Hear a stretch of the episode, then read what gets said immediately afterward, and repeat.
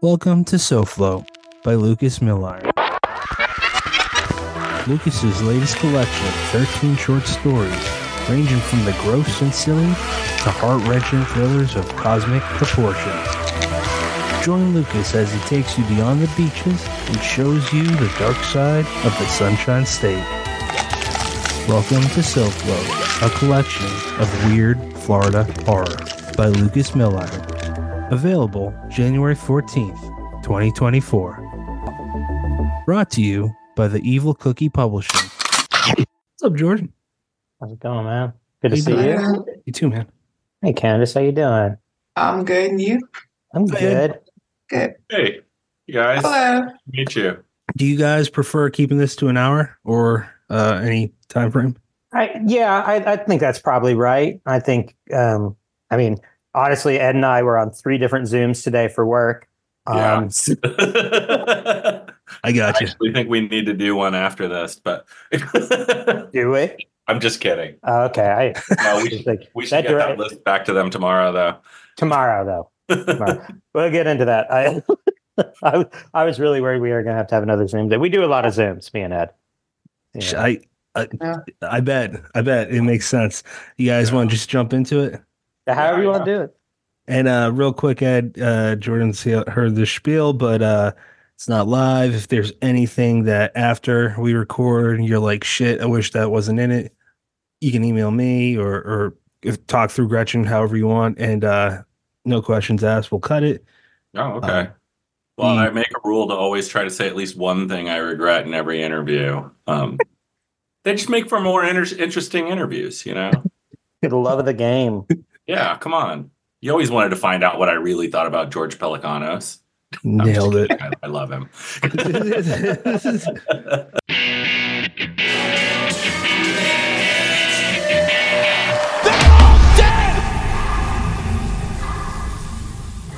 Hello, I am Patrick R. McDonough, joined always by my friend Candace Nola. Say hi, Candace. Hello. If you're new here, well, welcome. Hit that subscribe button. If you are joining, returning in any fashion, audio or video version, welcome back. And uh, today we are talking to uh, a familiar face, Jordan Harper. Say hello, Jordan. Hey, everybody. And we are also talking to Ed Brubaker. Say hello, Ed. hey, everybody. So I've had this question. Uh, listener had this question. I'm pretty sure Brennan sent us in some questions. Oh yeah, I should say Brennan's not here today because he is he's pretty sick. Um, but he'll be back next week. So uh, hopefully he'll he'll be better sooner than that. But the question is, we're just going to jump into criminal real quick. That's going to be the biggest chunk of this show, unless you guys steer us in another direction. But uh, going back before you guys teamed up for criminal, how did you guys meet? and uh, what led to a partnership. Feel like Ed, this is a better story coming from you because it, it starts earlier coming from you. How do you want to? Yeah. Yeah. Um, well, I don't know how Jordan discovered Criminal. I discovered uh, Jordan's book when it got nominated for the Edgar Award. She rides shotgun, and I was like, and I read the description. I was like, oh, that sounds like something I would like. And then I was reading it, and I was like, oh God, this not only sounds like something I would write, but but it, it felt like reading something from like you know like a long lost twin or something. And um, and then I was starting to develop criminal about four or five years ago at Legendary, and we were looking at people to bring on. And after we'd already chosen somebody, the our executive Matt King showed me uh, two specs of Jordan's, two spec pilots he'd written, and I was like, "Well, why didn't you like show me these like three weeks ago?" so, so when um, when the show got picked up at Amazon and they started talking about forming a writers' room, the first thing out of my mouth was, "Well, can you get me Jordan Harper?" And then you know, and he was doing another show for them, uh, which they like. Uh, I think he was about to do, and uh, they basically gave him to me. So that was, and then we met. Uh, yeah, and I, I mean, I don't know exactly when I first read Criminal. Um, it was a while ago. I know by the time I got to Gotham, I knew who Ed was because we had um, uh, copies of Gotham Central lying around, um, and uh, and I already knew who Ed was by then.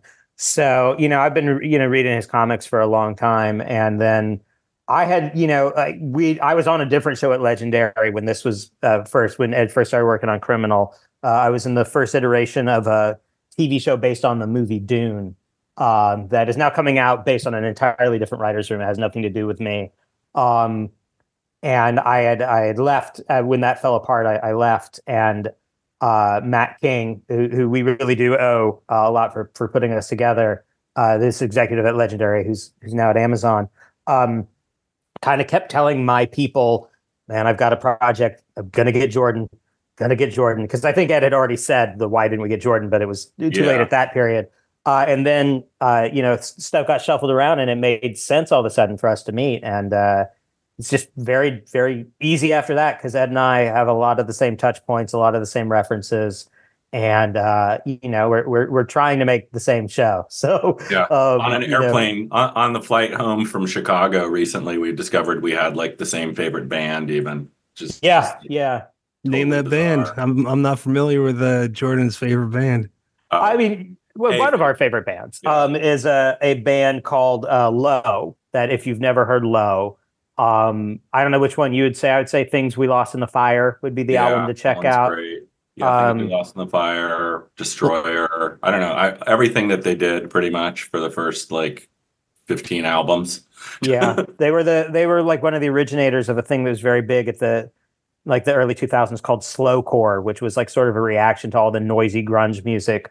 Was bands that wanted to kind of exist in that alternative space but play very slowly and very quietly, and they were the best yeah. of those bands. So did yeah. they do a song called Roar? Maybe. I mean, they have a lot of albums too. Uh, unfortunately, they, they, did a great album with the Dirty Three, where they covered like Neil Young songs and and uh, did some original. Oh, I love that. Uh, the Down by the River cover is really, yeah, that's really the good. best version. It's like a 25 minute long cover of Down by the River. Holy shit! Yeah, so it, yeah, it's, uh, it's, gonna blur it out. Uh, it's oh, yeah. Low Roar is the band's name. I thought it was. No, it's just Low. Yeah, I'd be looking at it. Yeah. Never mind. Yeah. Um, but yeah, that's just like Jordan and I seem to generally. I don't think there's any anything we've had a major disagreement on. Uh, no, no, I don't think yeah. so. And I mean, artistically, you can see yeah. the Venn diagrams are very, very close. And and you know, we especially when it comes to like 70s noir, I think through 90s noir, um, both in print and in uh, in movies. I think we, you know, we we put together a list when we put together the writers' room uh, for Criminal, we put together a movie list, and basically Ed wrote down a bunch of movies, which ninety percent were movies I would have written down, and then I think I added another ten at yeah. the end, which were all movies, you know. Um, so so we really do like, yeah, we come from different mediums in a lot of ways, but like, um, you know, we just so it was just very like, you, you know, I don't think you're going to find.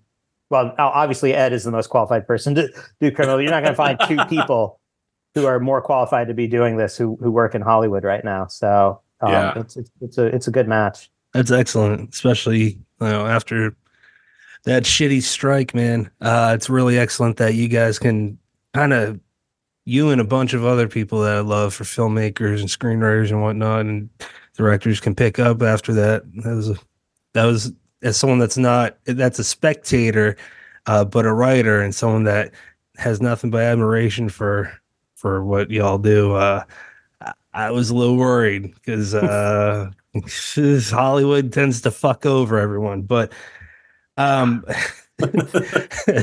I uh, before we talk more about criminal, Candace, you want to jump to something else, I started talking to a few writers of crime like um, uh, Dennis Lehane and, and Don Winslow. I started to talk to them about George V. Higgins, and you know what? I think that's going to be a question I ask people that write crime because he's someone that I don't hear about a lot from people in my circles of writers. So I would like to know if either one of you are a fan of of his work. If I'm putting you on the spot, let me know and I'll cut this part out.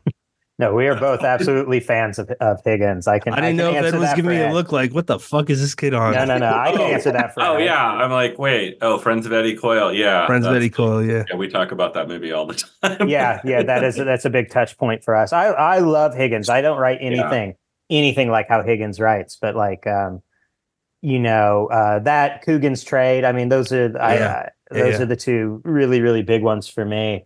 Yeah. Um, Peter Boyle not? in, So- in Friends of Eddie Coyle too. I just uh he he doesn't he doesn't age, but he hit a point where he looks super old and just doesn't age. Like look at Young Frankenstein, Friends of Eddie Coyle, everybody loves Raymond. Yeah. He always looks at all. Yeah, he's like uh, um, that British actor Toby Jones who played Truman Capote. yeah. Toby Jones has looked the same since he was like 25. He's looked like, you know, like a guy in his middle age, kind of, I think. I mean, some people some people are born to die and some people are born to just look old you know So as far as I'm going to jump back, I, I know I'm all over the place right now, but with uh criminal, you guys are both show running it. What is what does that involve? Because as far as you both doing a project that you're passionate about, I mean, Ed, you're the creator of this, so like what what is what is that like compared to like taking on uh, someone else's project and making it your own? Um, Jordan, I'm kind of asking that in a weird way because you're taking on someone else's project. So let's pretend I asked that second part. How's it like working together on this project that you both are very passionate about? I mean it's i mean unless ed's holding a, a secret back you know um no it's it's it's, it's it's it's pretty smooth you know i think in general like obviously like you know ed and i are co-showrunners. We have a terrific executive producer who works with us sarah carbiener who is is not i don't know not quite a showrunner but uh, a more than a, a number two which we've agreed that's the standard industry term for the person below the showrunner is number two. And we gotta at least at the very least we gotta come up with a better title. Yeah. Um because that just sounds doesn't sound awesome Calling someone your number two, it's like fine on Star Trek in 1968, you know, yeah. Spock, you know, but yeah. Um, but you know, I mean, we I think there are there's division of labor and whatnot, but like we're just kind of in this together, and and we, you know, we are we tend to just make decisions by uh, what's the what's the anarchist word I'm looking for here? Consensus, where you Yeah. Um, like you know we. I like I believe like a veto costs it, it weighs more than like a, an assent, and so if like somebody really feels strongly against doing something, it's like don't do that. But like we're we're I mean trying to we have so much going on. That's why my Yeah, brain is scrambling. There it is. Um, yeah, we're in the thick of it right now. yeah, we're we're writing scripts, we're taking meetings about casting. We're by the way, I just got to throw this out. There's a limited amount that we can say out loud right now. Oh, And yeah, I of hope you- course. You Yeah. you understand that so that. how's it end? yeah. That's one of the things that isn't that much of a spoiler, you know, um, compared to like, you know, some of the details. Um, Well, look, Game of Thrones fucked it up. They had the perfect show. So you guys, you can just yeah. like whoever the fuck you want. You're gonna be better. uh, for sure, for sure. Um, but yeah, I mean, I don't know. I'd like uh, we're we just got offices, you know. yeah, we just got offices. We have offices on the Warner Brothers lot now, which is really fun to show up at work, you know, and walk around and wonder why they're not filming anything in LA except for Abbott Elementary and Little and Young Sheldon. I wanted to call it Little Sheldon, which would have been a better name. would have Um, been a better name. Little Sheldon. That's the that's the next trilogy. Is him as like a toddler. That sounds like you're making a show about Sheldon Sheldon's trilogy. penis, though. Like, yeah, which, by the way, they're gonna run out of stuff to do. They're gonna. Yeah, they're gonna have to do a Sheldon. Jordan, that, that's just nuts, man. This is a serious show. Come on. An animated show about Sheldon as a sperm inside the Mhm. inside, you know, being like the the most different sperm. Um anyway, so yeah, we got offices. It's it's really fun actually. It's like I didn't want to do it myself for one thing because it's an impossible job. Um Be a showrunner. Jordan, yeah, but Jordan is like literally like we share a brain in some ways about crime writing and he has much more like production experience than me and and likes a lot of the things about the job or at least tolerates a lot of the things about the job that I hate. The second Um, one. Yeah, the second one. And and you know, we form like a really good team in that way. And one of the things that sucks about adapting yourself is that you kind of have written the story the way you wanted to do it, or at least a way that you wanted to do it. And so it's hard to like divorce yourself from how you did it before or Hmm. get too attached to a thing. So it's like you have to learn to somewhat let go of your ownership of it. So like like if I weren't involved at all, I'd be totally fine with Jordan just doing it because I'm like, oh, this guy, you know, is the, you know, probably in the top five crime writers like working right now ever, you know. So it's For like, one of the best fucking books ever, too. But, she wrote um, Shotgun. yeah, exactly. Oh, so it's you. like Seriously. but you know so i'm able to you know just basically be like the guy who created the books and now we're like i'm i'm pretty free about like us changing stuff from the books and you know like like one of the main things we've changed is like there's a character who was dead in the series who you know from the beginning and we have them in the story you know stuff like that not going to tell you who No, no, no. So it's like a God. It was God. god was dead in criminal in the, No, in no, the yeah, it's- it's a- but yeah jordan Well, we had to find a way to get like CGI in there, you know. So Yeah. like, you know, we need the the the angels and the devils and whatnot. You know, I know I think Ed does a good job of of letting go because I I mean we Ed and I have talked about this. Like I've done it. I did a, a draft of the She Ride Shotgun movie. Uh, and I've myself, I I don't know if I'll ever adapt myself again, uh, because of exactly what he's talking about. You're so close to it. There's there's pain involved in changing, and it, and, it- and especially like Ed comes from comics, I come from novels where you have it's your story. It's just your story. Mhm. Um, and and so you know it's tough, but you know he uh he does a good job of, of letting go in a way that like I admire because like I said, like with with my latest novel, everybody knows I just let um I let somebody else do it, so I didn't have to feel the pain, you know. But like, um, I know we'll see what it's like. I might regret it all when I see it on the screen, and I go, ah, why did I let him do that?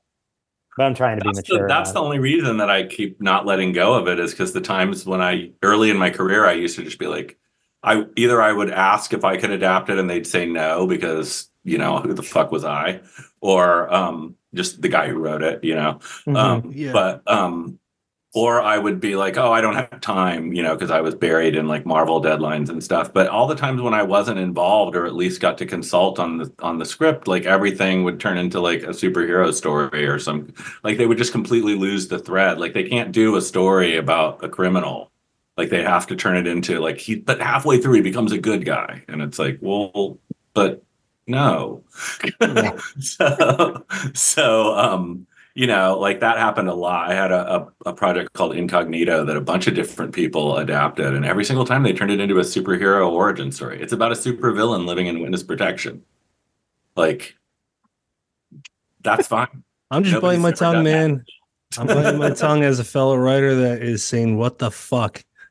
Why you? Why you just marring the shit out of his baby?" Candace, jump in. I've been talking too much.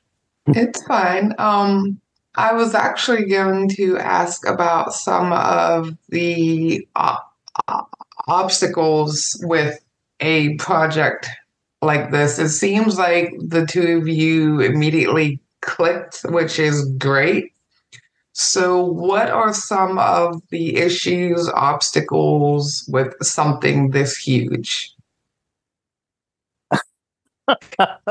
Just a few of them, if any. I mean, I can't No, think of any, but you, you know. it- you In order. know, I, I- What is what is your Jordan has a great phrase about uh well he has so many great phrases. We have a book of Jordanisms that we're starting, but um but he he has several phrases that account for Hollywood. One of one of my favorites is that nobody likes the soup until they've pissed in it, yeah, which when you really think about that is horrifying. it is horrifying. It's you know, it's it's a it's a phrase I learned when I, I briefly after college worked as an advertising person, and uh, it was an explanation of why the clients always ask for changes, and um, and yes, it, it applies to Hollywood often as well. Everybody everybody needs to just take a piss in the soup, you know, and uh, or like the, the if they like a project too much, that can be you know what is the the Oh well, that's where I, they, you can squeeze a bunny to death, like in uh, of mice and men. You know, you can love something until you kill it. Um, you see that in Hollywood too. I just look. I mean, we're at a place now because we've been greenlit to series. Um, we are making this show. We have been. We've selected our location, which again I don't think we can say out loud. Yeah. We are interviewing directors that we can't name, but like yeah. What do they rhyme with the name? we're talking we're talking to actors we can't say you know we're Yeah. talking about actors who we can't say Yeah, Um, but like, oh, all I was gonna say it is like the the thing that it is crazy about when you're a writer is it's so easy to type. You know, the car rolls off the cliff, but we're getting to the part where people are going to start figuring out how to make the car roll off the cliff. Um, and that is, it's so daunting from our perspective because uh, we don't know how to do any of it. You know, we know how to write stuff, and now we're being asked these questions, and you're interviewing people who are like editors. I mean, maybe you feel different about this, Ed, but like we're going to be interviewing editors soon, and I don't know what to Yeah. ask. What do you ask an editor? I don't know. Yeah. Like, uh, I mean that. I don't know. like, Yeah. I gotta, I gotta figure it out. Like, I hope no one at Amazon's watching this. Um, we Start up by asking- interview editors. I do know what I.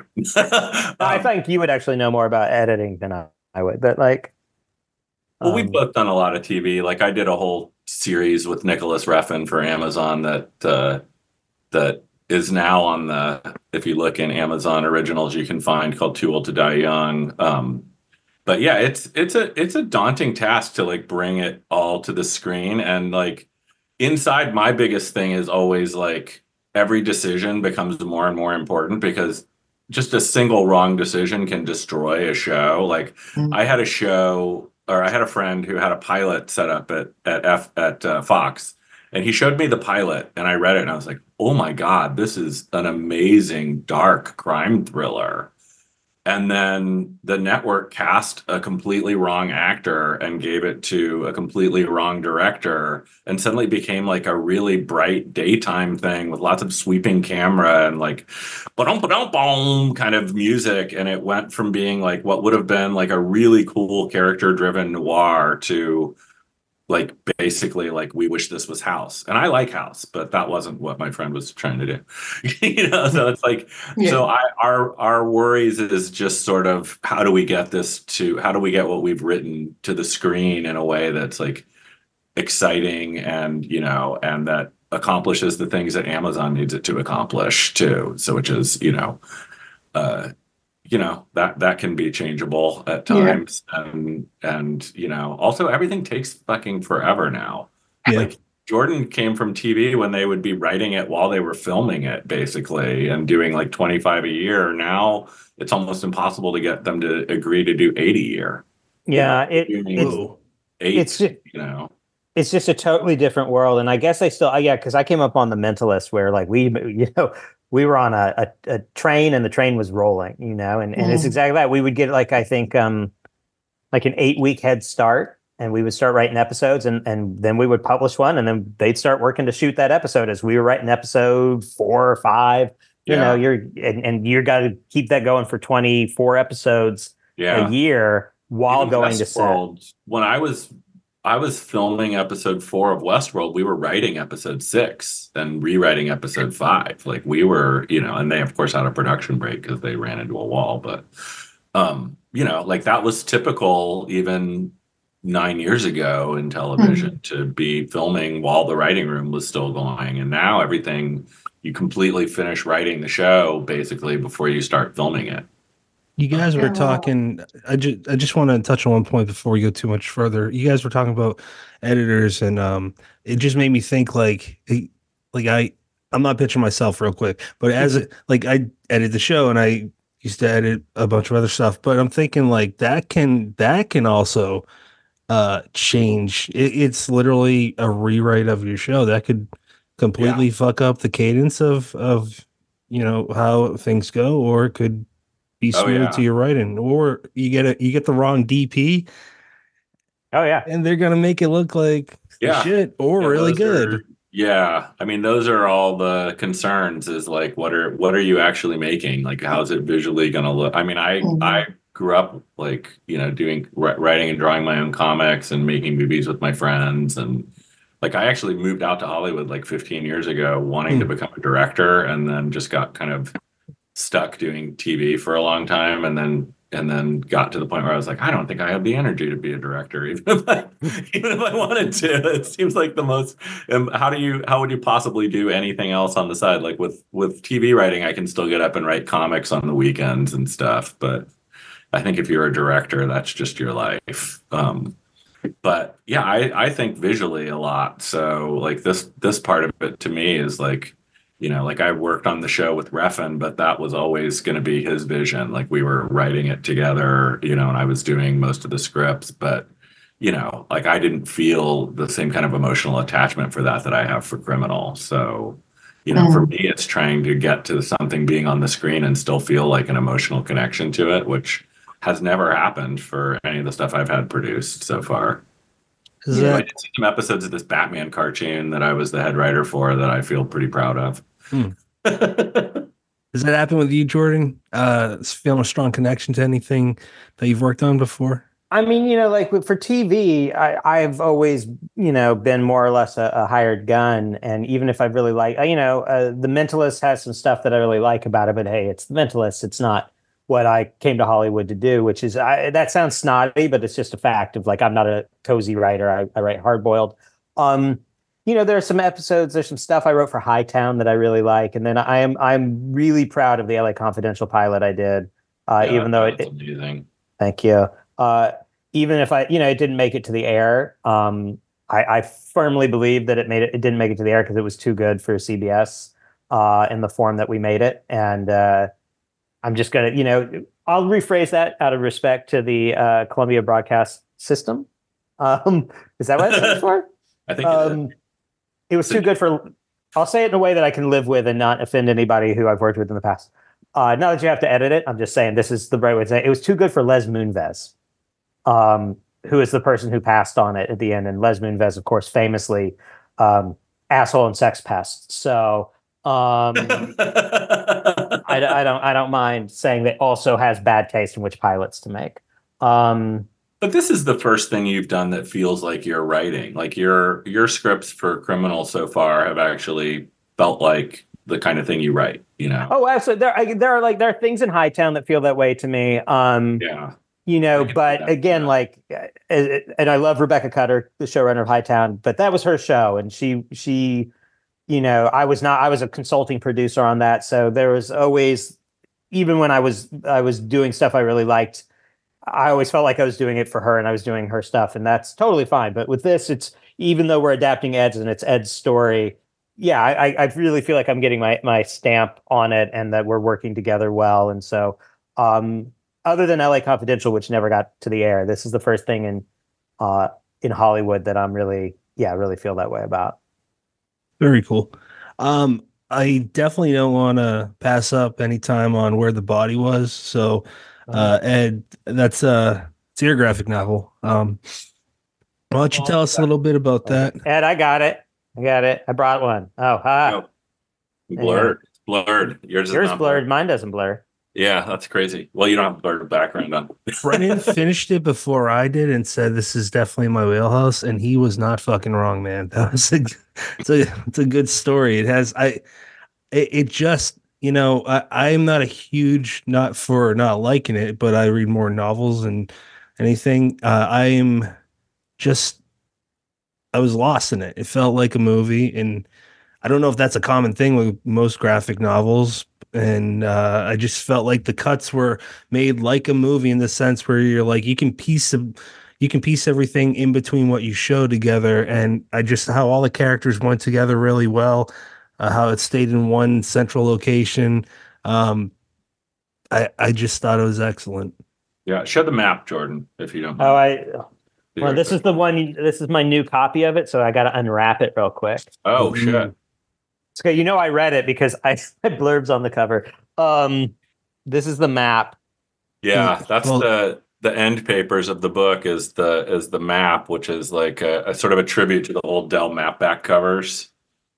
Um, but yeah, that was like the idea. All started from just wanting to do uh, a big sprawling sort of I don't know, somehow both small and huge at the same time, like crime story that that really was about just sort of love more than more than anything love and crime and and how and life and the passage of time kind of and it just seemed to me that if you did it all in one location it would be uh I guess clever is the word I'm thinking of.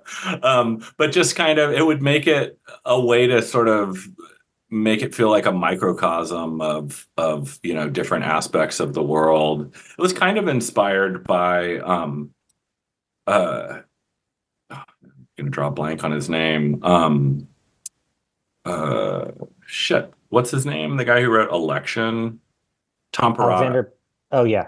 No, Tom Perrotta. Yeah, I was I had just read the new Tom Perrotta book Hmm. and it and and it made me think about like old movies from the 90s and and these ideas of you know these different uh characters stories taking place at the same time as each other and kind of overlapping like the shortcuts the movie based on the Raymond Carver stories and I just and I realized like I'd always wanted to do a thing like that and and I just in a burst of inspiration just filled up like a whole notebook over a weekend with like all the different characters. And I'd had all these characters uh in my head from parts of different stories that I never got to or like ideas. Like there's a there's a, a storyline in there about a psychiatrist who maybe is trying to get one of his patients to murder his wife. And that's like based on a real thing that happened uh my stepfather's lo- like uh, uh partner at his at his um psychiatry practice uh tried to like brainwash one of his patients into murdering his wife um, so it was like just Jesus little bits and pieces of the story. Yeah, little bits and pieces of stories I'd been sitting on for a while, and I and I finally figured out a way to sort of put them all into one book that that made sense, kind of. Um, but yeah, it was it was a lot of fun to do, just to to follow every character's strand, and you know, one of the things that's really unique about comics um, compared to novels or film is you know like time can pass between each frame really. Like there's that section of the book where you hear the woman sort of talking and each panel she gets older all the way until the end of her life as she's just telling you this story. And those are like i really wanted to try and do something that really used all the language of comics that's why it it sort of it almost has a feel of like a true crime podcast and at different times where the characters Yeah. stop and start talking to you and it almost Yeah. like they're being interviewed by somebody and you know like like it was really just us kind of experimenting around and and you know me forcing Sean to design every house in a neighborhood which he was Sean Phillips the the artist who I've been working with for over 20 years we we've been you know in in comics uh we're pretty much like the um the most well-known team who like work in crime comics at all i think where we have put out two books a year for about 15 years now so we have a lot of books which uh, you can see in the back of that one Absolutely. I, I love how you were able to add uh I'll just say a realistic superhero in it. And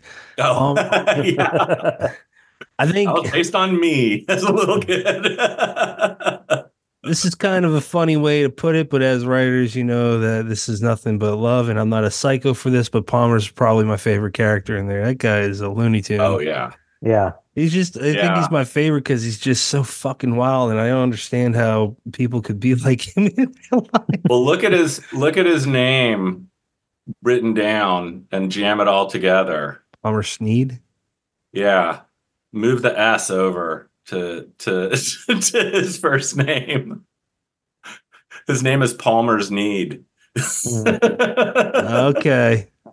All right. I see you, that clever bastard. uh, yeah, he's a, a, he's a fucked up character. Uh, yeah, I totally wish that I had his superpower. the world will be quite interesting. shutting down that. shit. Yeah, Jesus. I'd be the best sheriff. I mean, I think you know to jump back a, a second. I think uh, when I first read it, I texted Ed when I got to that page with the uh, with the woman where the the time passes between each panel. I think that's my favorite page in the comic book because I just it is exactly what Ed said. It's it's something you can only do in comics. Mm. You know, if you if you film that, it wouldn't work. Uh, I don't know how you would put it in prose. I mean, you could do something sort of like it, but not not in that simple way that that that comics allow you to do that. And I just I thought that was uh, just it's it's so great to see that as somebody who doesn't write comics to see that language come out that it is unique to the form. Uh, so that was my favorite thing, and the, I I love the book, and I you know I told Ed when when I read it, but um, but I think that was my favorite thing. Hmm. Um, yes, definitely a good one. Uh, Brennan has a question about Sean Phillips, so I want to cover that for sure. He says, "What is it about working with Sean Phillips that continually draws him back?" Um, well, partly uh, it started out we just really got along. We we mainly have a I've I've been in the same place as Sean probably like six or eight times in the world, like in our live in our lives together as partners. Uh, he lives in England with his family, and we just email back and forth. And I just send him the scripts, and he just starts drawing them, and then he sends me the pages as he's drawing them, and it's just this completely cyclical relationship. He he always needs more pages. Like he's always like, you know, just really steady uh, with keeping the pace. Like a lot of artists, you have to really like keep on them to to you know. And comics is a really hard job. So mm. like early on with Sean, I realized like, oh my god, this guy's like the most consistent artist that I've ever worked with, and the way he draws characters you can really for a guy who like he draws you know somewhere in between like uh like alternative comics and photorealistic but he draws characters that you can really empathize with them. Like he gets the facial expressions right and he gets their posture right and stuff. And that means so much because a lot of you'll look at a lot of comics and there's a lot of good art, but you still don't identify with the characters or care about them, mm-hmm. you know? And I think that's the most important part of of being a comic artist is like you have to be able to draw everything, which is fucking impossible. You have to be a great storyteller, which is, you know, an art just in its own. There are guys who only just do storytelling and then some other people do the finished art and stuff. Um, but you also, you know, you have to pretty much be able to do get up and do it every day and not get burned out. And Sean and I have been working together for 20 years now, and he just keeps trying harder and just getting better. And um, and it makes me try harder to come up with things that'll be more, you know, impossible for him to draw. Like we did a book last year called Night Fever that he drew. He'd always wanted to draw the size that people drew comic art in the 40s and 50s, which is mm. Twice as big as published. Um, like you can't fit the page on a scanner. You have to scan it in two pieces now because they don't make scanners that big anymore. But he just wanted to do that. So we wrote a book. I wrote a book just like a weird European uh, crime noir thing for him to draw called Night Fever. And he just spent, you know, six months drawing that book. And, you know, and it's the most beautiful art he's ever done because he was doing it like just enormous pages with filled with detail. But yeah, he's always wanting to push himself, and you know, and it, it makes me push myself, um, you know, to to try different things and to take more risks. That's awesome, uh, Candace. Um, with regards to where the body was, I can't talk sometimes, so you know, you have to forgive me. But what were some of the limitations of having that all in one small town? In the opposite end of that, what were some of the most comp- most compelling aspects of having it that way? Um, well, I don't think there were any real limitations to it because I a couple times I let the characters go off to other places as long as they sort of and the chapter had some point where they were on the neighborhood. Mm. But for me, part of the fun of it was like looking at the map as I was writing the story and thinking about where all the different characters were at different times of the day and yeah. and like um, figuring out ways to have the which way to have the chapters overlap because I had everybody's storylines written down completely as their own thing in my notebook. Mm. Um, so I had to figure out how to interweave the the moments of the different characters so that they would feel right. Like I thought the the dead body would show up in the first third of the book, but it's actually almost at the end, considering it's in the title. But I also yeah. didn't have a title for the book for a long time, and then I was looking at the map one day and I saw on the map it says where the body was, and I was like, oh, why didn't I just call it that? That's a great name. nice. Um, Patrick, do you have another one about actually, this, or can I switch to something else? Uh, go switch to something else. Uh, um, I'll save Brennan's thing to the end. Okay.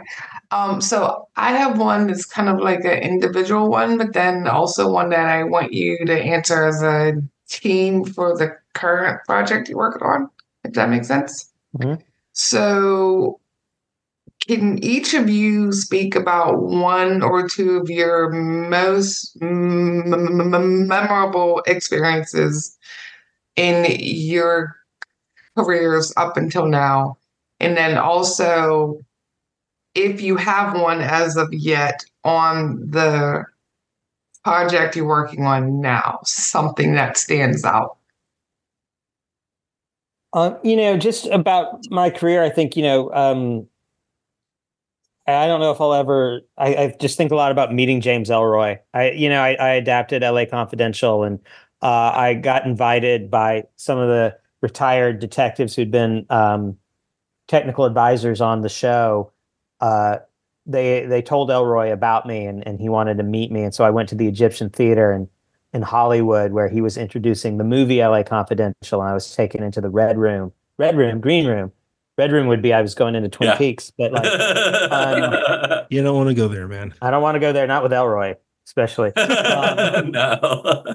and you know, I just uh, he was just surrounded by retired LAPD, not all retired, but a, a lot of older LAPD detectives, all of them dressed like characters out of LA Confidential. And then Ellroy was at the center of them, and he just you know barked questions at me, and but was really kind. And and I just you know I'm sure Ed has has has stories like this as well, but they're just sometimes doing what we do, where you just you you kind of zoom out of your body all the way up, and you go, how the hell did I get here? Like, how the hell did I get here sitting across from James Ellroy at this giant old movie theater in Los Angeles from the Ozarks, you know? And then, um, I I mean, I don't know. I- I, we've had so much fun in the writer's room for Criminal, but that's 90% of what we've done for Criminal right now has been on Zoom in a writer's room. And, and yeah. like, that's just fun. That's just like, that's the fun of this job is to be in a room with like six or eight other really creative people and just talking and laughing and trying to figure out the best way to to do this armed car robbery. It's different than you know, like he said, he writes not to answer for you, Ed, but like he writes scripts and then sends them to Sean. I just write books and like Yeah. send it to my editor when it's basically done. Um, and so the collaboration part of TV, I, I don't have like a specific story from Criminal because we're really just about to get into the part where stories happen. Yeah. Um, Yeah. But, but that's my answer. But Ed, I don't know what you would say. Yeah. Call us next week and we'll tell you about how difficult Meryl Streep is to work with. Um, just kidding. I wish. Um, uh, yeah, I don't know. Career wise, I think my most sort of fun career thing, uh, just for like Hollywood stuff, was when I first moved here, and I thought I was going to be like a big deal in Hollywood, like every person who moves to Hollywood. Thanks for a brief moment.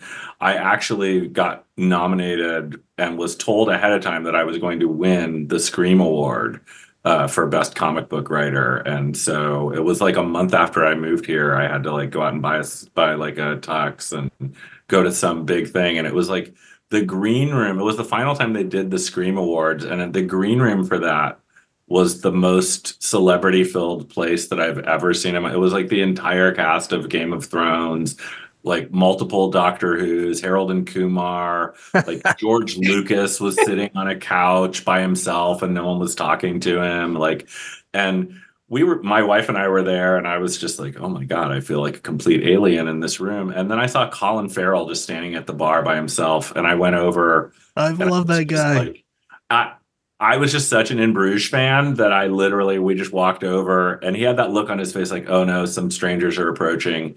And I said, Hey man, I just I don't want to take up a lot of your time. I just want to say I'm a huge fan of In Bruges and everything changed. He completely became like not afraid. He we he talked to us for like 10 minutes and I was like, it was right before he went and made uh, Seven Psychopaths with Martin McDonagh too, and we were Mhm. talking about that. And I'd read the script for it. was just like I got to have like a total like me and Colin Farrell geeking out about Martin McDonagh together for like five or ten minutes, and then and then the reason that I, my relationship with Colin Farrell went no further than that is Pee Wee Herman came over and grabbed him and walked off, and I was like, okay, this is the weirdest night of my life. You were Uh, collar no, blocked that- by Pee Wee.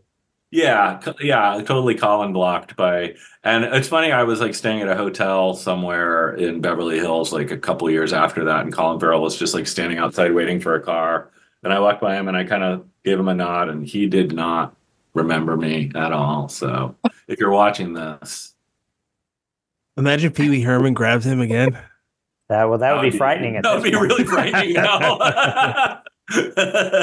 Very different Eh, movie. a whole And- different movie. I don't know if you guys know more, but like I only know one other person in Hollywood with uh my last name McDonough. That's Neil McDonough. I like that guy. He's awesome. Hmm. So here another one made me smile for a second. Just wanted to be selfish and say thank you for that. Oh, thanks. Um, run. Uh, could could well, I run? Uh, Jimmy McDonough, the crime writer.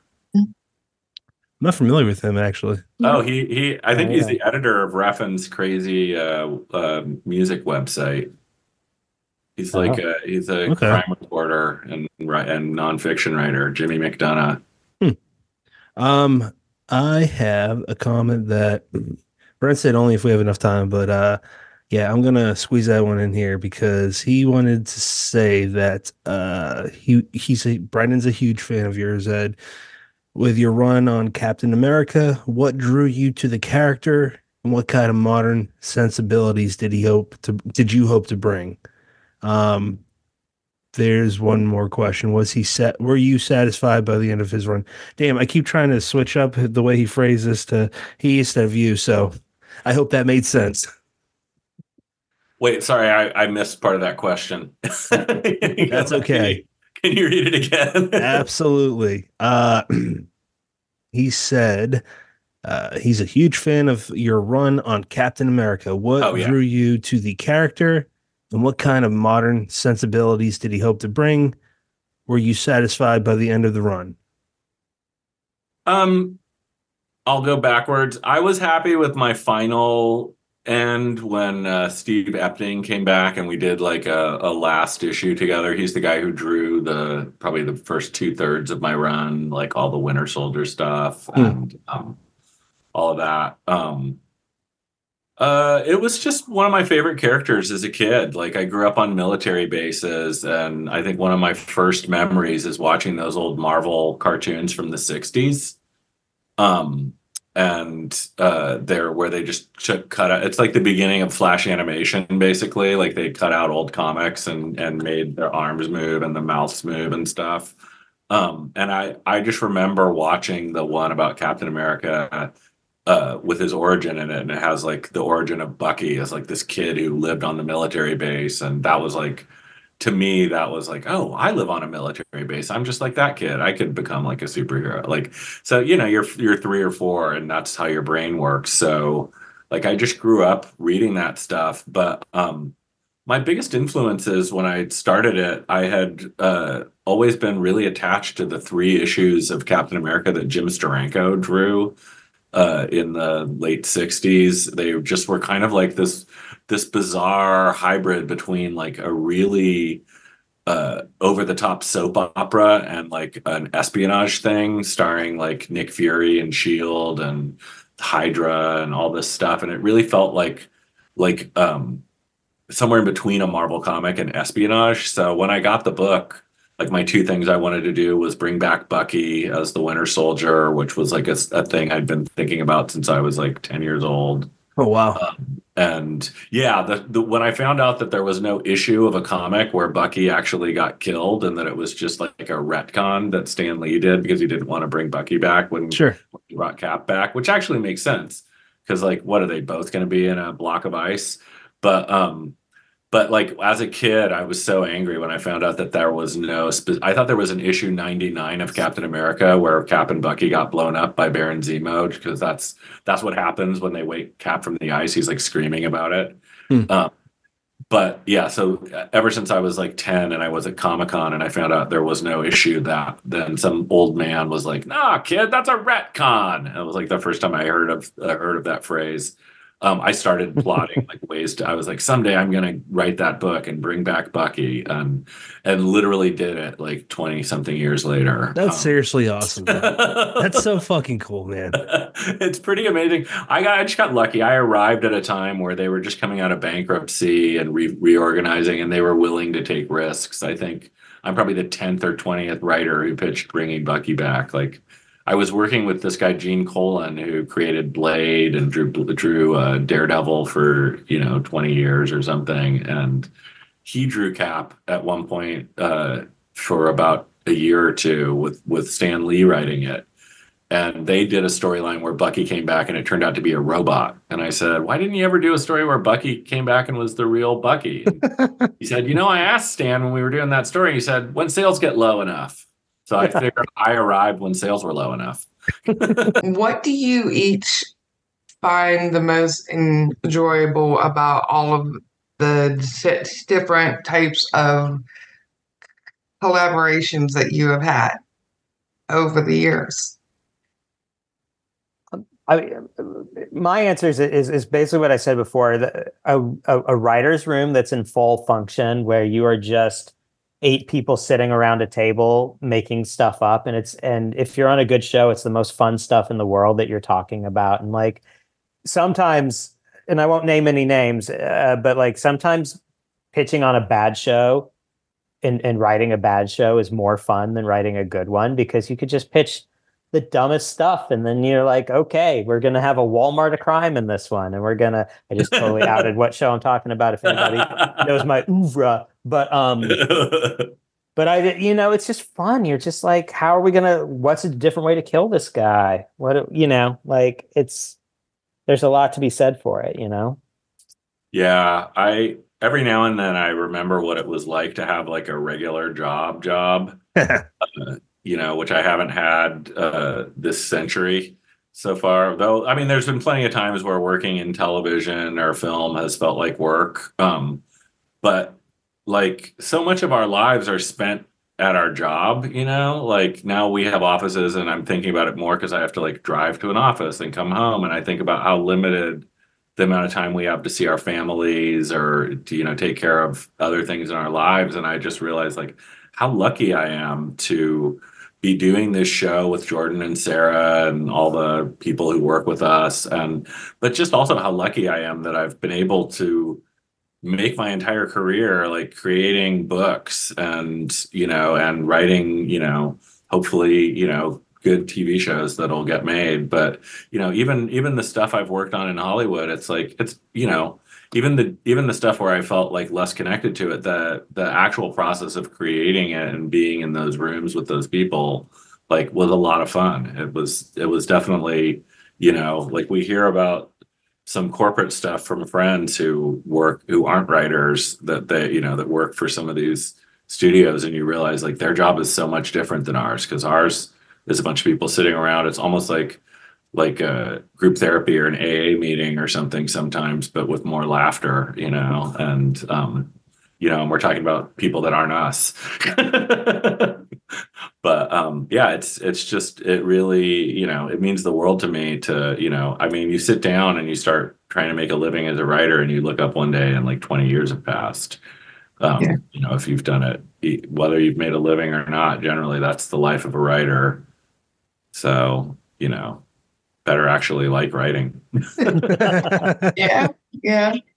Um, I do have one more that I almost skipped, but um, since we are a show that we have a lot of indie horror authors on and indie folks and newer folks that watch it a lot, um, what advice would you give to somebody who is a new creative person in the industry. And I'm not just going to say writer or author or anything, but a new creative. What would you tell them, or what was some of the best advice that you were told? I mean, Ed, I, I live here years, but I think I would just say if if you just want to tell stories or be creative, just go do it. Like especially the way the world is now with with con- giant corporations controlling so much and not a lot of avenues for indie development. Well that's not true. There's tons of indie development but like kind of making your way from that to amazon. Mm. if you really just want to do stuff don't do it for money. Do it for love. And i think ed and i both started in that way in different areas. I wrote short stories for thuglit which is you know how i got started. And and i didn't get i think uh, that's not true. Todd paid us but it was you know you didn't do it for the money you did Yeah. it for the love and um and so you know if you really want to make a living at it you know it's a crapshoot even if you're talented and, Yeah. and all you can do is make the stuff you love and then you know Yeah, we both know plenty of talented people, talented writers who don't, you know, make a living doing it and have to Oh, yeah. do things. And um, yeah, I that's you know, I financed Criminal originally. I was writing Captain America and Daredevil at Marvel, and Sean had just drawn a huge thing at Marvel called Marvel Zombies, and we really wanted to do Criminal, and there was no market in comics for a crime book at the time. There was one or two crime books that barely sold anything. And I thought, well, we're never going to be. I had just killed Captain America, and Sean had just done Marvel Zombies, where they were just all superheroes are eating each other. So it was like we were never going to be bigger than we were now. Uh, so I just like took all any like extra money that was coming in from like royalties for Captain America and just set aside like a fund so that I could pay Sean to and our colorist to like draw the book actually. Mm-hmm. Um, and because I just wanted it to exist so bad that I just made it exist. And you know, like the first hardback I ever had published was our first deluxe edition because we were like, why aren't our books in hardback? Let's just publish one. So like, yeah, it's really about just like believing in yourself. And honestly, if you're a creative person, like you'll just do it. Like you'll just you'll just be Mhm. like one of those people who can't give up. That's the problem. It's not really a choice in in a lot of ways. You're either a writer or an artist or something, or you're somebody who has some of those tendencies, but you know, you can do other stuff. And you know, it's like I've never been able to be good at doing anything other than writing and sometimes drawing. Patrick. Sorry, I had a frog in my throat. That's a terrible phrase, but I don't know what to say. Um, so yeah, we're wrapping up now. Uh, so this is the part where I just want to touch base on everybody knows the paperback. It came out January 30th of this year. And then on the flip side, where the body was, the hardcover came out uh the 16th of this year. Um yeah, everybody knows that's your that's your what uh third or fourth novel, Jordan? Um, it's my third novel, the second one published in the U.S. Um, I should have some news about that puzzling conundrum, uh, but I can't give right now. Um, but uh, yeah, I, I have uh, She Rides Shotgun, The Last King of California, which is as of now has only been published in the UK, Hmm. uh, and then Everybody Knows, and my short story collection, Love and Other Wounds, um, all available and you know fine bookstores everywhere. Now, for those that are new to criminal, uh, Ed, what what book do they start with? What book should they start with, or does it matter? Um, well, the best way to read them would be to get the three deluxe edition hardbacks that collect like the first nine books in the series, Hmm.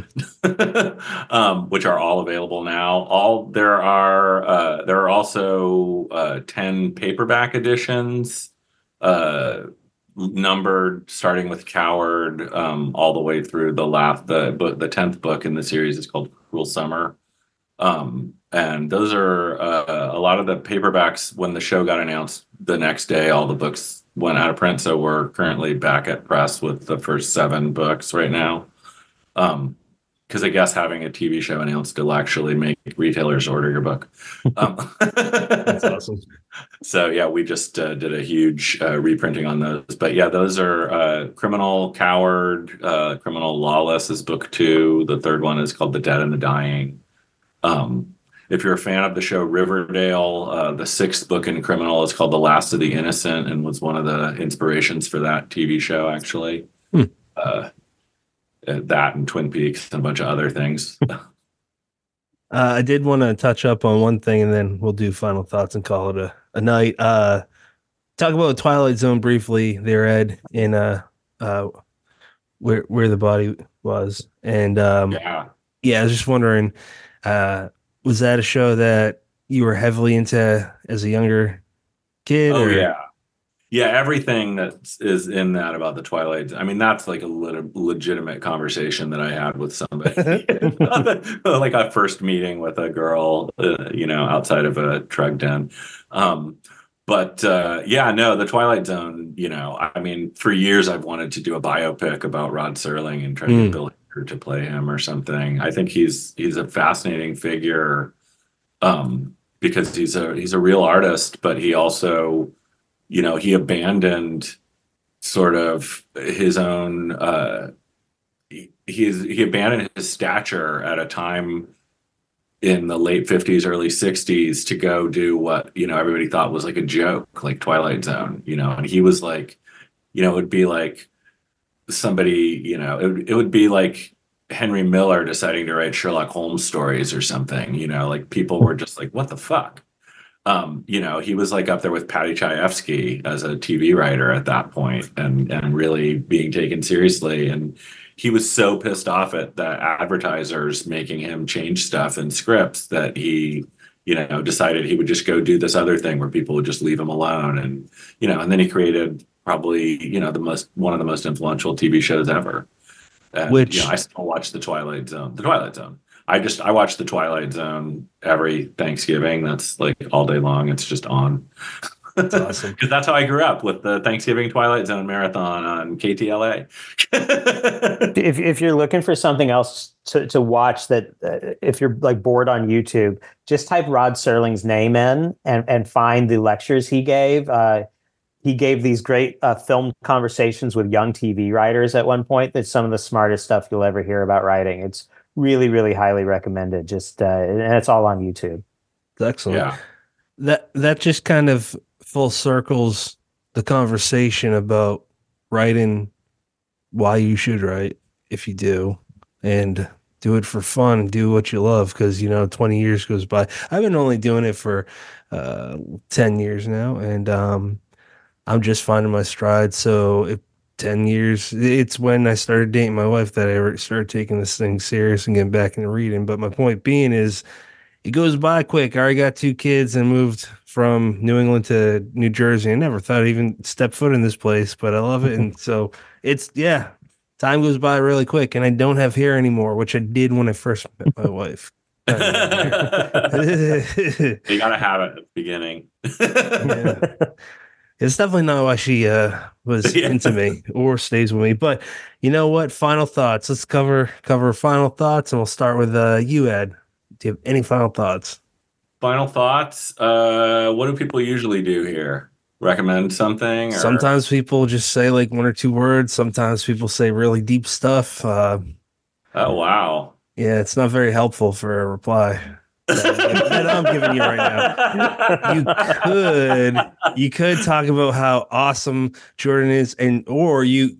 I want to pretend to be you because we look similar, and Yeah. and uh, but you're a better writer. So um, I'm gonna pretend. Hey, Brennan, you can, you're not here right now, but guess what? I'll be back eventually one day, maybe.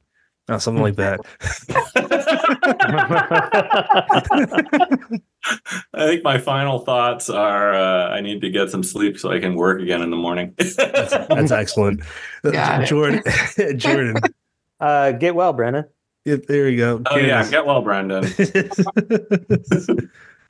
Um, for me, just thank you both for your thoughts, your words, your stories, and your time. You're welcome So Well, thanks for having us. yeah for you're sure welcome.